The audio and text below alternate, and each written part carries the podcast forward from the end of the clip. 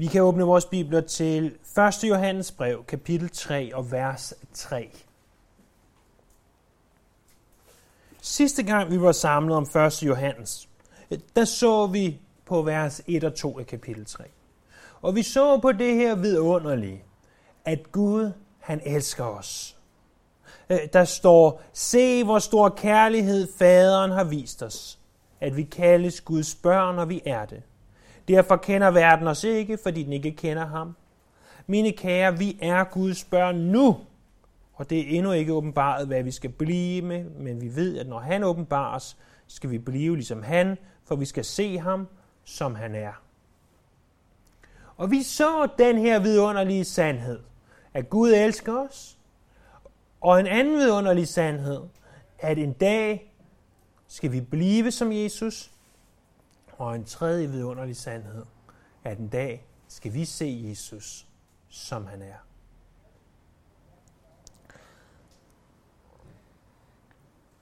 Men det, at Gud elsker os, og at Jesus kommer igen, eh, det skulle meget gerne resultere i, at det ændrer den måde, hvorpå vi lever allerede i dag. Som Peter han udtrykker det i sit brev. Ligesom han, der har kaldet jer, er hellig, skal også I være hellige i hele jeres livsførelse. For der står skrevet, I skal være hellige, for jeg er hellig. Så siger du måske, det gælder ikke mig det her. Det gælder kun den superåndelige, den overreligiøse, øh, de som i gamle dage havde været munke og nonner. Det er kun dem, som der fokuseres på. Men det er ikke sandheden. I teksten foran os i dag, vers 3-6, der ser vi afskillige gange øh, det lille ord, en vær.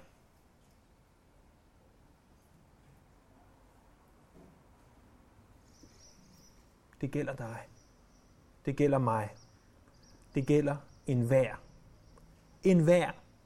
Ikke bare ham eller hende, du må sidde ved siden af, men det gælder en vær.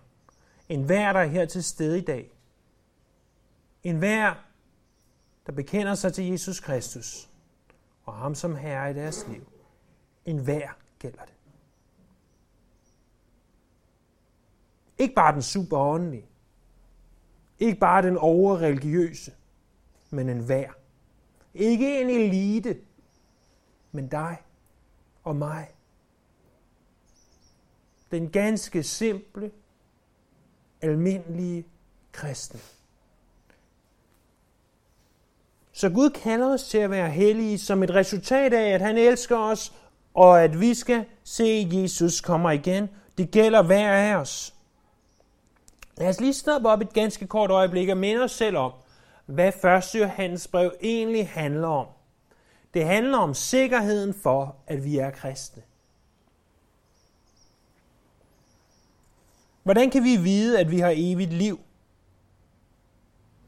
Vi kan vide, ser vi nu, at vi har evigt liv, hvis vi nu lever et helligt liv. Det er en af de ting. En af de måder, hvorpå vi kan vide, at vi har evigt liv, hvis vi lever et helligt liv. For at gøre det, som Johannes han siger i den her tekst, nemmere forståeligt ind i den kontekst, jeg siger de her ting i dag, så tager jeg de udsagn, han kommer med, hvor flere af dem egentlig er set fra det negative synspunkt, at I skal ikke, og vender det om til I skal. Jeg ved ikke, om det er forkert, eller hvad det er, men jeg synes i hvert fald, det gør teksten nemmere at forstå. Så vi vender det, der måtte være negativt, om til noget positivt, og siger, hvad gør vi for at leve et helligt liv?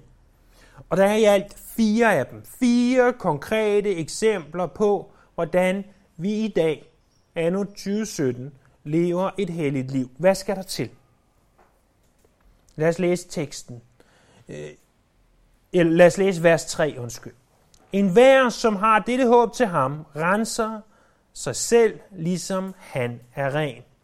Håbet til ham, håbet om, at han kommer igen.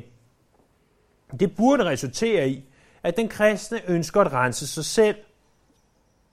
Hvad vil det sige at rense sig selv? Jo, det her græske ord, der bruges for at rense, det bruges også andre steder i det nye testamente. Blandt andet, og I bør ikke slå op, blot lyt her, øh, fra Johannes evangeliet kapitel 11, vers 55. Hvor Johannes skriver, at jødernes påske nærmede sig, og mange ude fra landet drog op til Jerusalem før påsken for at rense sig selv. Og i Apostlenes Gerninger 21-24, på det tidspunkt, da Paulus er kommet tilbage til Jerusalem, og nogen siger, øh, vi tror, du har forladt loven, vi tror ikke, vi tror, eller nogen tror, at du ikke længere tror på loven, og så tager, står der, siger de til Paulus, tag dem med og lad dig rense sammen med dem. Betal udgifterne for dem, så de kan lade deres hoved rave. Så vil alle forstå, at der ikke er noget om det, de har hørt om dig, men at du selv lever efter loven og overholder den.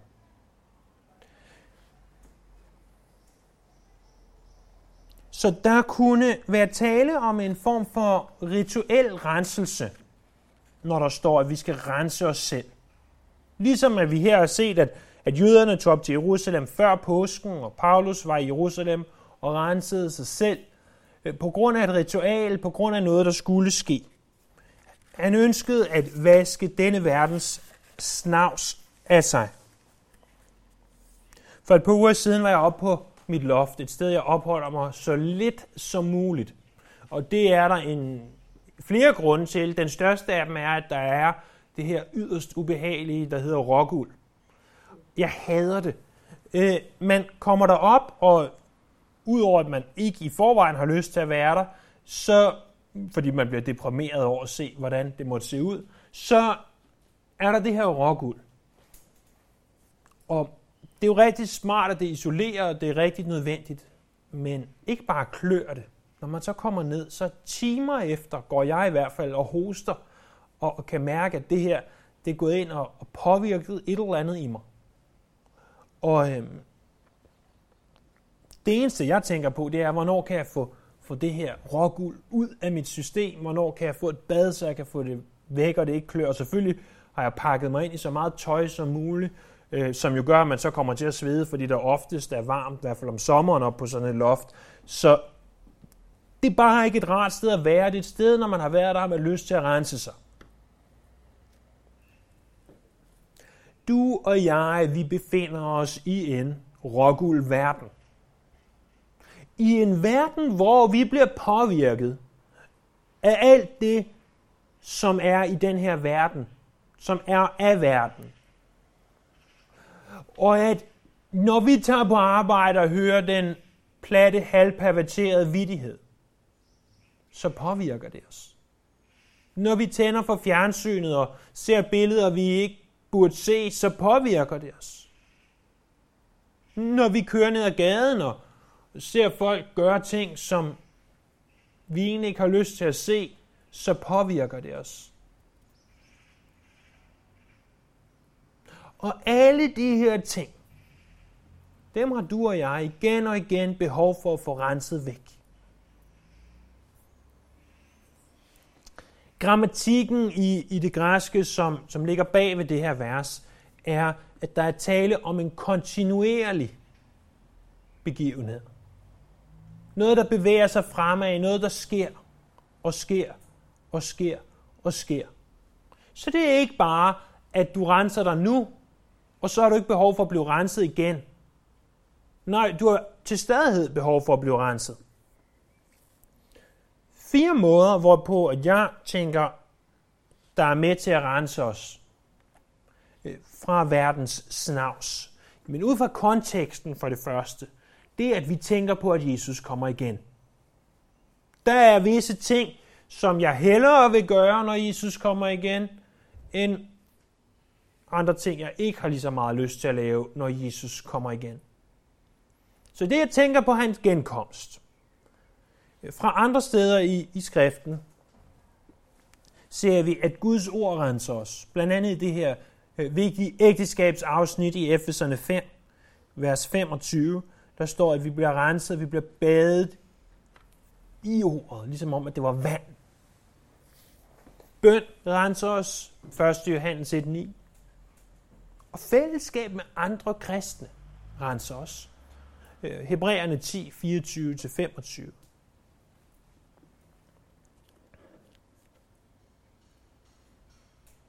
De her ting er med til at rense os for verdens slam. Så det er klart, at tager vi ikke del i de ting, tager vi ikke del i at tænke på Jesu genkomst, Guds ord, bøn og fællesskab med andre kristne, så vil, så vil snavset blive værre og værre og begynde at sætte sig fast uden på os. Jeg taler ikke om, at vi ikke er kristne, men jeg taler om, at snavset sætter sig fast på os og påvirker os.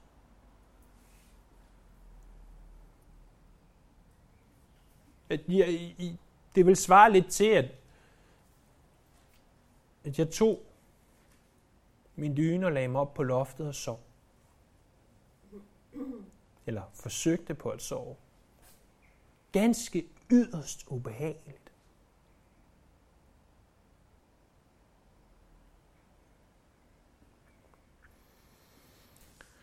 Så spørger du måske, men, men hvor ren skal vi da blive?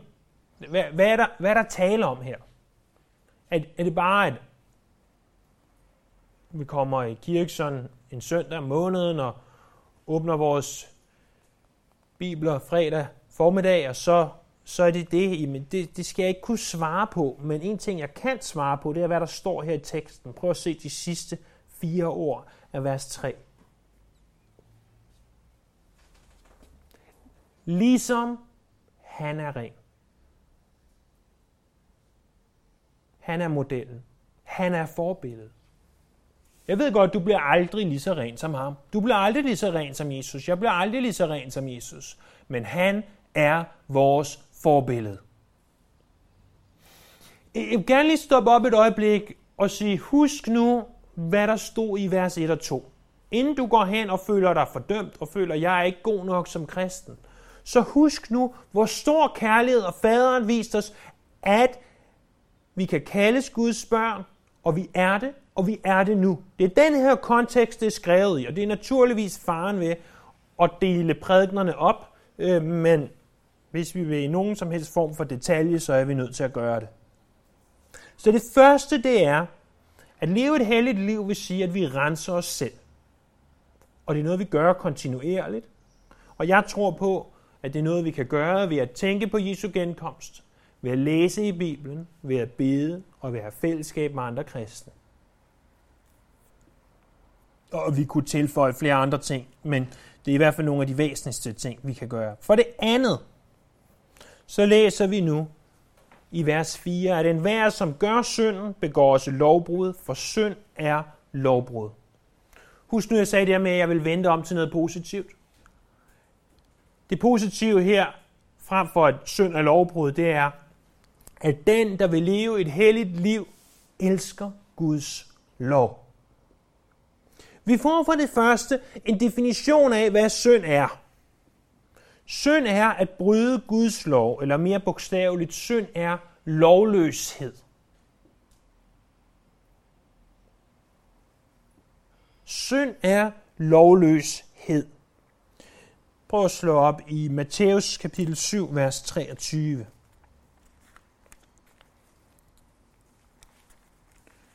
Her er Jesus i slutningen af bjergprædiken. Og han taler om de falske profeter. Dem, som kommer som glupske ulve. Dem, som ikke tilhører Herren. Og der kommer nogen, der siger, herre, herre, og de vil ikke komme ind i himmeriget. Og så i vers 23 af kapitel 7 af Matthæus står der, Og der vil jeg sige til dem, som det er, jeg har aldrig kendt jer.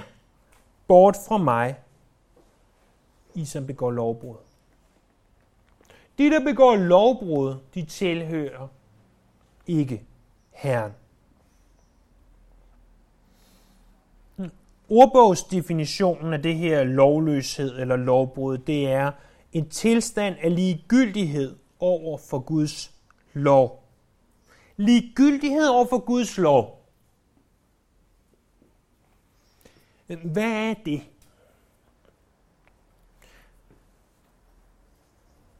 Cornelia, hun er nået en alder, hvor at vi begynder at kunne se sådan nogle bibelfilm. øh, tegnefilm, der illustrerer beretninger og koncepter for Bibelen. Og det øh, udspiller sig ved, at der er øh, en dreng og en pige, sådan på en 8-10 år eller noget af den stil, og en robot, som har den her tidsmaskine, som hedder Superbook, som kan tage dem tilbage til bibelske historier. Og de fleste afsnit, de begynder med, at øh, drengen og pigen, de laver et eller andet, som en situation, de ikke forstår, og så bliver de taget tilbage i tiden og oplever en bibelsk historie og ser, hvorfor er det, øh, hvorfor er det godt, at det var sådan her, hvad skete der dengang og så videre. Det afsnit, vi så i går, vi ser et afsnit hver uge, for ellers så vil det blive det eneste, vi lavede. Øhm, det afsnit, vi så den her weekend, som så var i går, det var om de 10 bud. Og det indleder med, at drengen og pigen de er på camping, og så kommer der en ranger hen til dem, og så siger, husk nu, I må ikke gå uden for stierne. Husk nu, I må ikke gå ind i nogen huler. Husk nu, I må ikke alle de her ting. Og drengen er bare sådan, åh, hvor er det bare mange love og regler for alt det, man ikke må.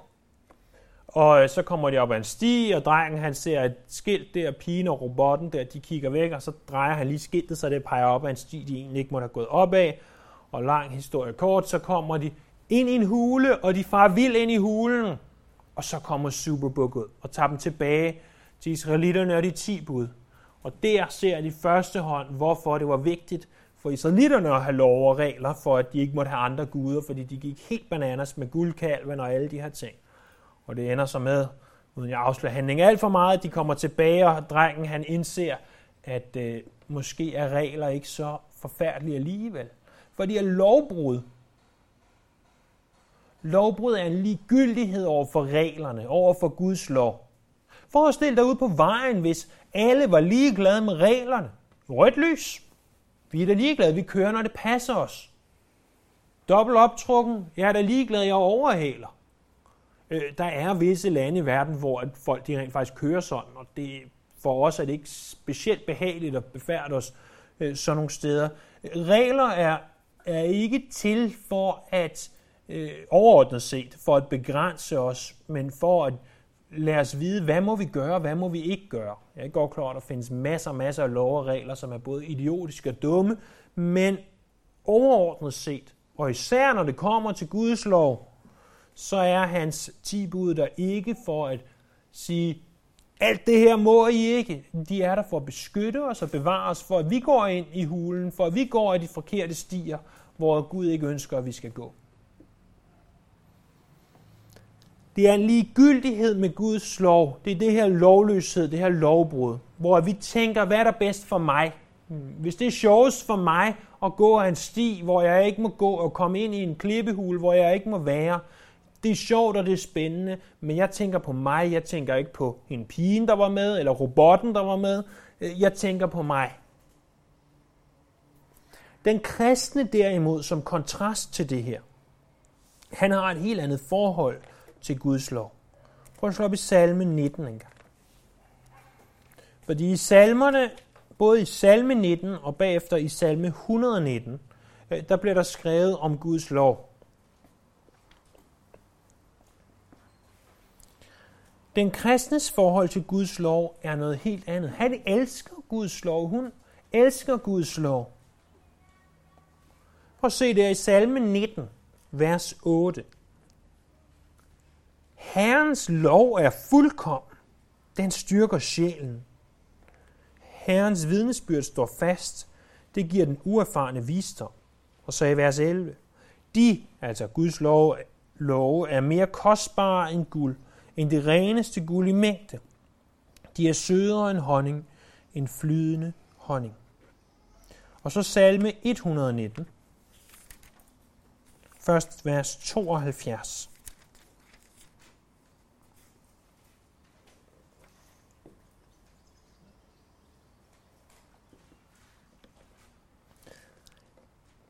(119:72). Den lov, du har givet mig, er bedre for mig end tusind stykker guld og sølv.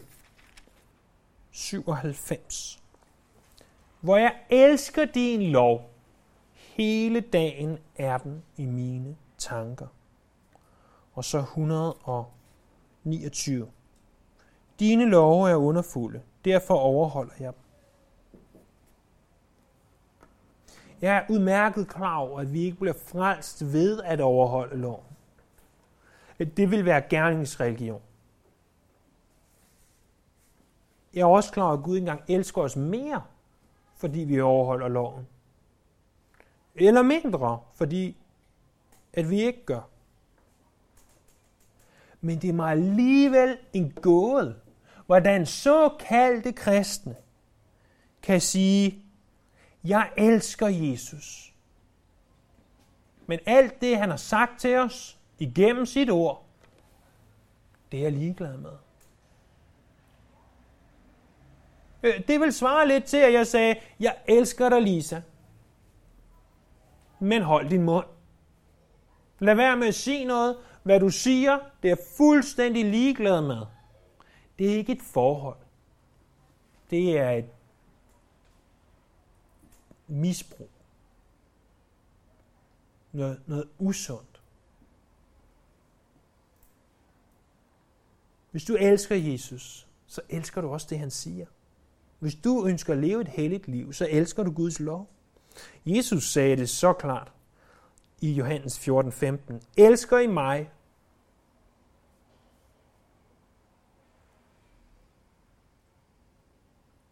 så hold mine bud.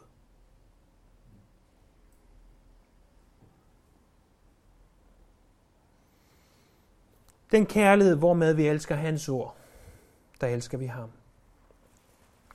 At leve et helligt liv vil sige, at vi elsker ham ved at elske hans ord. Ved at sige, vi ønsker ikke at begå lovbrud. Vi ønsker at leve efter loven. Vi ønsker ikke at komme ind i den her synd. Vi ønsker at leve efter din lov, Gud, ved din ånds hjælp. Den tredje ting, vi ser, det er, at den, der vil leve et helligt liv, forstår korsets værdi. Det er i vers 5. I ved, at han blev åbenbaret for at bære vores synder, og der er ikke synd i ham. Prøv lige at stoppe op et øjeblik og tænk over, hvad han skriver her. I ved. Hvem var det nu, at Johannes han skrev til? Og hvornår var det nu, han skrev? Cirka år 90-95 skrev han formodentlig til menigheden i Efesus. Og jeg er godt klar over, at Paulus havde været i Efesus, og Johannes havde været i Efesus, så det er selvfølgelig en lille smule uretfærdigt, når, når I er her øh, og, og kun får lov at høre René, Niels og jeg selv. Men vi har en ting, de ikke havde i Efesus.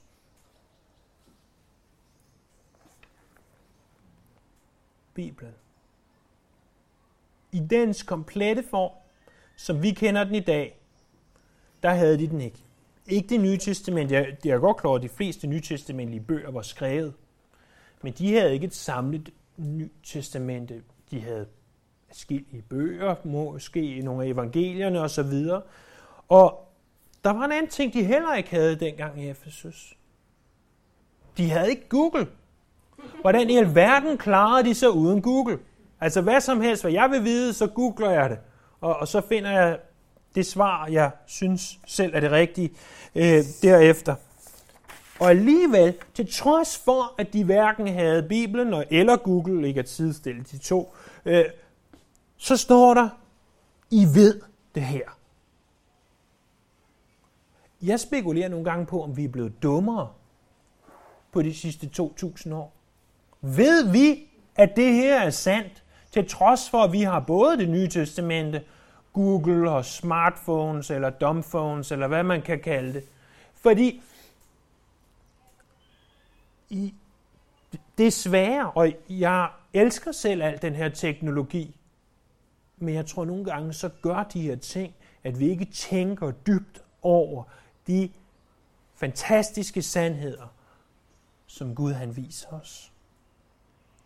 Uanset hvorfor de vidste det eller ej, og hvorfor vi ikke altid ved de her ting, så står der, at det de vidste, det var, at han blev åbenbaret for at bære vores synder. Men hvad vil det sige, at han ville bære vores synder? Faktisk er det årsagen til, at han kom.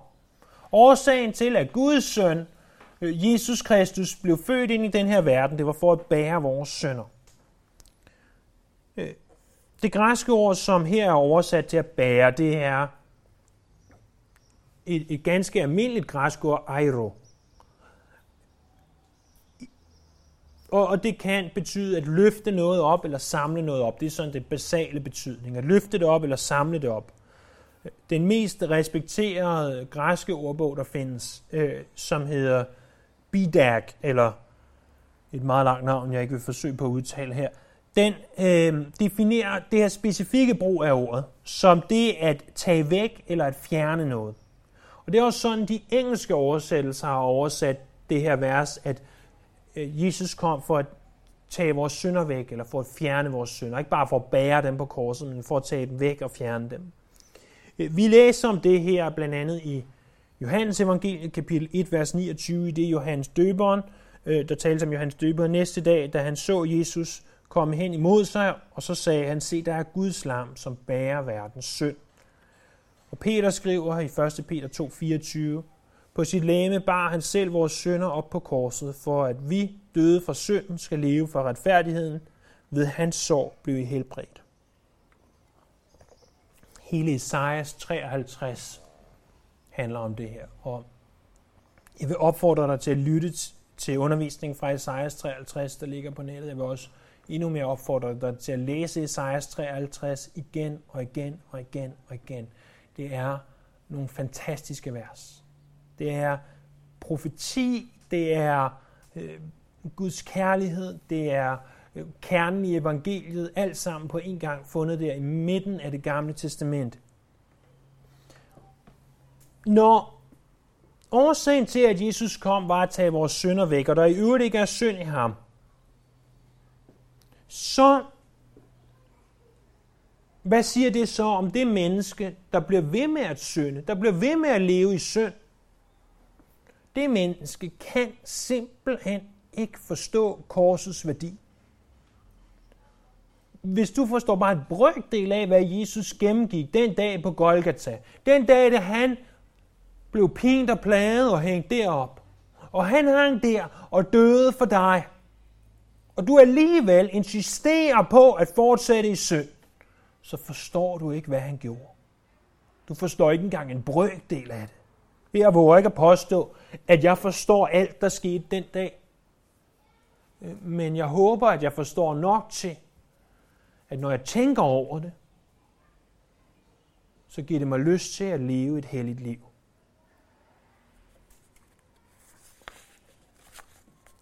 Vi ser altså, at den, der vil leve et helligt liv, forstår korsets værdi. Som det fjerde og sidste, så ser vi, at den, der vil leve et helligt liv, bliver i Jesus. Vers 6. En hver, som bliver i ham, sønder ikke. En hver, som sønder, har ikke set ham og kender ham ikke. Det at blive i Jesus, det er et af de gennemgående temaer for alt det, Johannes han skriver.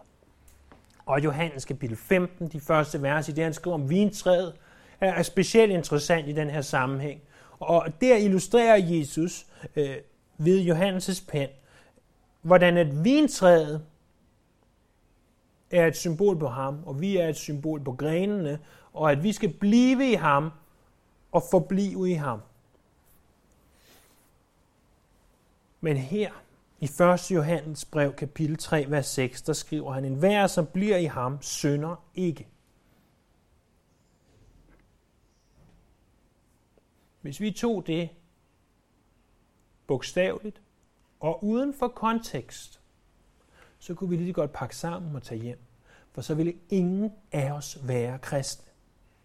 Det er derfor, jeg synes, det er så vigtigt at gennemgå Bibelens bøger, kapitel for kapitel og vers for vers. For vi har allerede set, vi har allerede etableret, at Johannes i det første kapitel skriver, at hvis vi siger, vers 8, hvis vi siger, at vi ikke har synd, så fører vi os selv på vildspor. Sandheden er ikke i os. Ja, vi bliver ikke syndfrie i det her liv. Men det, som Johannes mener i kapitel 3, vers 6, og som man kan se ud af grammatikken, det er, at man lever ikke kontinuerligt i synd. den der kontinuerligt lever i synd, kender ikke Jesus. Og det ultimative nøgle til at leve et helligt liv, det er at blive og forblive i Jesus. Og så spørger du mig, hvad betyder det, Daniel? Og så siger jeg, det er stadigvæk noget, jeg selv arbejder med at forstå. For det er ikke bare lige noget, som man, man forstår på en 10, 15, 20 år har været kristen. Det er noget, der tager en livstid. Hvad vil det sige at blive og forblive i ham?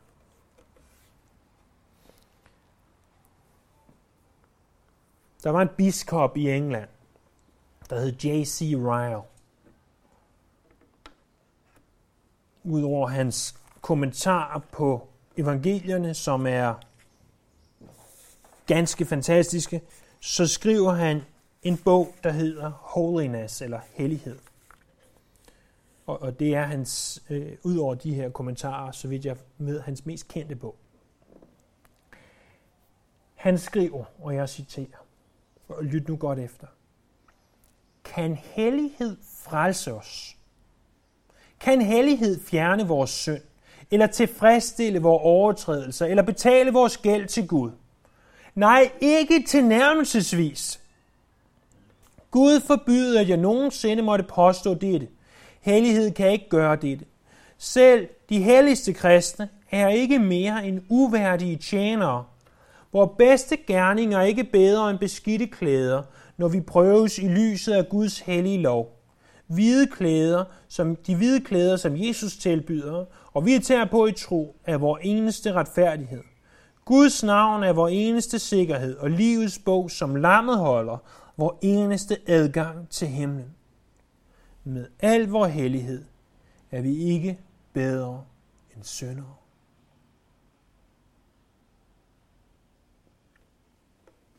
Helligheden frelser os ikke, venner.